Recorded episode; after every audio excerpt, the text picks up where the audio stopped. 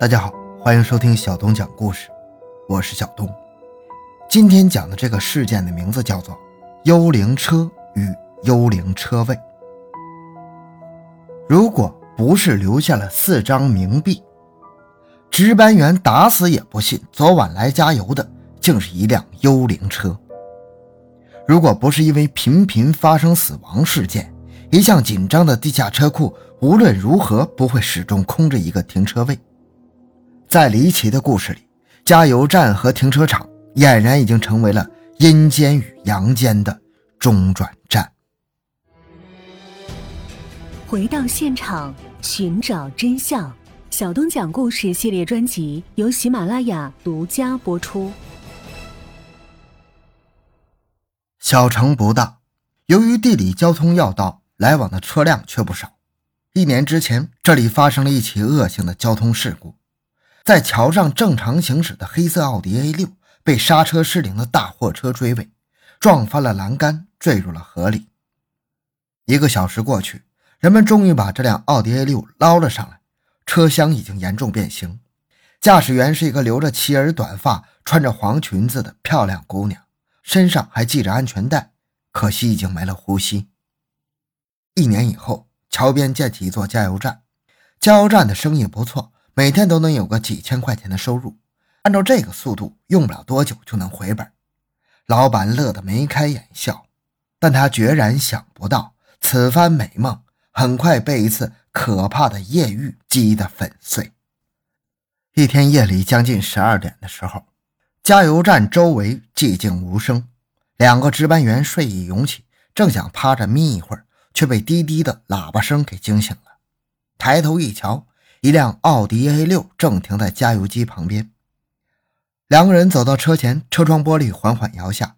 司机是一位穿着黄裙的短发女子，她递过四张百元大钞，说：“九十七号，四百。”一个值班员拿起了油枪开始加油，另一个值班员谨慎地举起钞票，对着光亮仔细看去，确认是真币才收了起来。车里的黄裙女子。不屑地撇撇嘴。加完油后，女子探头看了看摇下的车窗，奥迪 A6 无声无息地没入了黑夜。这时候，时钟刚好指向十二点。接下来，直到天亮，再没来一辆车。两个值班员轮流睡了个好觉。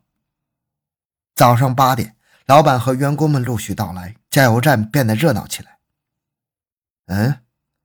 哪儿来的汽油味？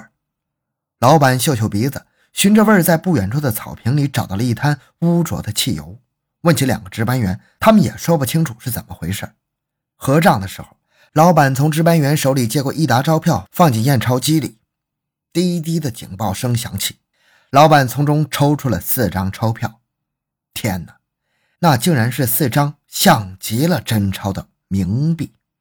值班员顿时吓得脸色煞白，哆哆嗦嗦地将昨晚的遭遇如实地说了一遍。老板立刻报警，警方到达现场，调取加油站最近十二个小时以内的监控录像，从头到尾仔细查看，最后将目标锁定在一辆白色的奥迪 A6 车上。两个值班员摇头，声称昨晚见到的那辆车是黑色的。警察来回播放。觉得那辆车很像是纸糊的。再往后看，纸糊车驶出加油站时，车窗上赫然出现一张白惨惨的骷髅人脸。两个值班员当场吓得昏了过去，警察也不知如何是好。这哪是奥迪 A6 啊，分明是一辆来自传说中的阴间的幽灵车呀！很快。幽灵车现身的消息不胫而走，这样一来，哪里还有司机敢去加油啊？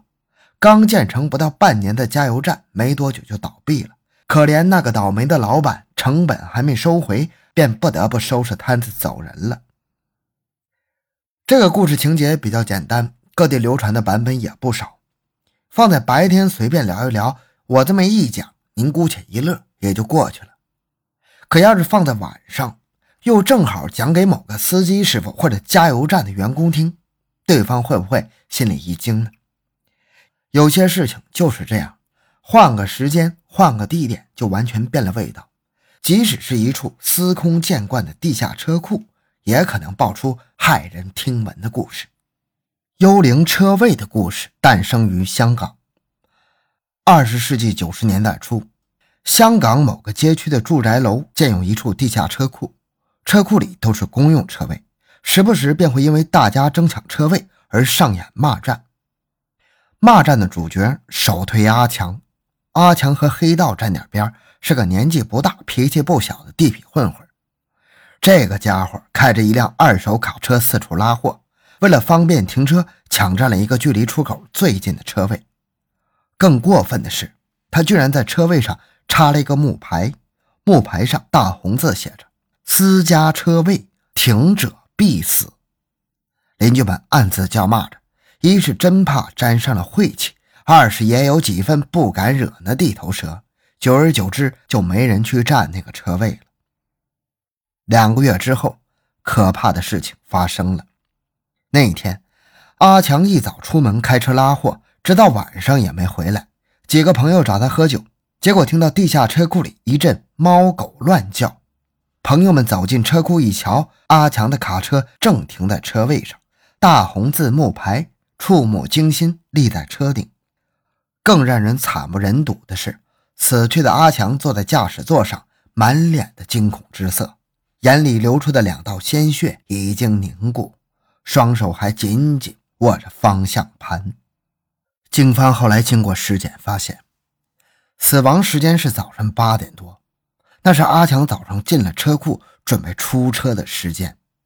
可事实却是，整个白天车位上都不见那辆卡车，直到晚上，直到晚上才和尸体一起出现。而且法医认定，尸体从来没离开过卡车。这起超越常理、无比诡异的事件，令警方百思不得其解。其他线索。根本无处寻起，于是这个案子自此被无限期的搁置起来。那个红字木牌遗留在原地，无人敢碰，更无人敢占此车位。然而，事情并没有就此结束。悲剧总是喜欢在人们放松警惕的时候发生。某日，新来的住户不了解情况，一脚踢飞了蒙着灰尘的木牌，将自己的车停在车位上。第二天，他就莫名其妙地死在了车上。死时惨状跟阿强一模一样。此事传开以后，人人闻之色变，有的人甚至私底下把那个车位叫做“幽灵车位”。整个香港都听说了幽灵车位，惹得一群不知深浅的年轻人想去探个究竟。放在眼下，这帮年轻人可谓不作不死，但那会儿他们自认为都是富于冒险精神。当天晚上。四个年轻小伙开车进入车库，嘻嘻哈哈地挪走了红字木牌，把车停在车位上，然后在车里度过了一夜。第二天一早，悲剧重现。幽灵车位上，四个小伙横尸车内，脸上满是鲜血，双眼圆睁，像是看见什么可怕的东西。其中两个人捧着红字木牌，木牌上染着一道黑色的血迹，整个场面恐怖至极。消息传出，全港一片哗然。香港警方搜遍整个车库，仍然找不到任何有价值的线索。楼上住户们再也受不起此等惊吓，纷纷要求政府出面给个说法。据说，香港政府最后将这处地下车库完全封死，又在附近另建了一处地上停车场。幽灵车位的故事才被渐渐淡忘。好，这故事讲完了。小东的个人微信号六五七六二六六，感谢大家的收听，咱们下期再见。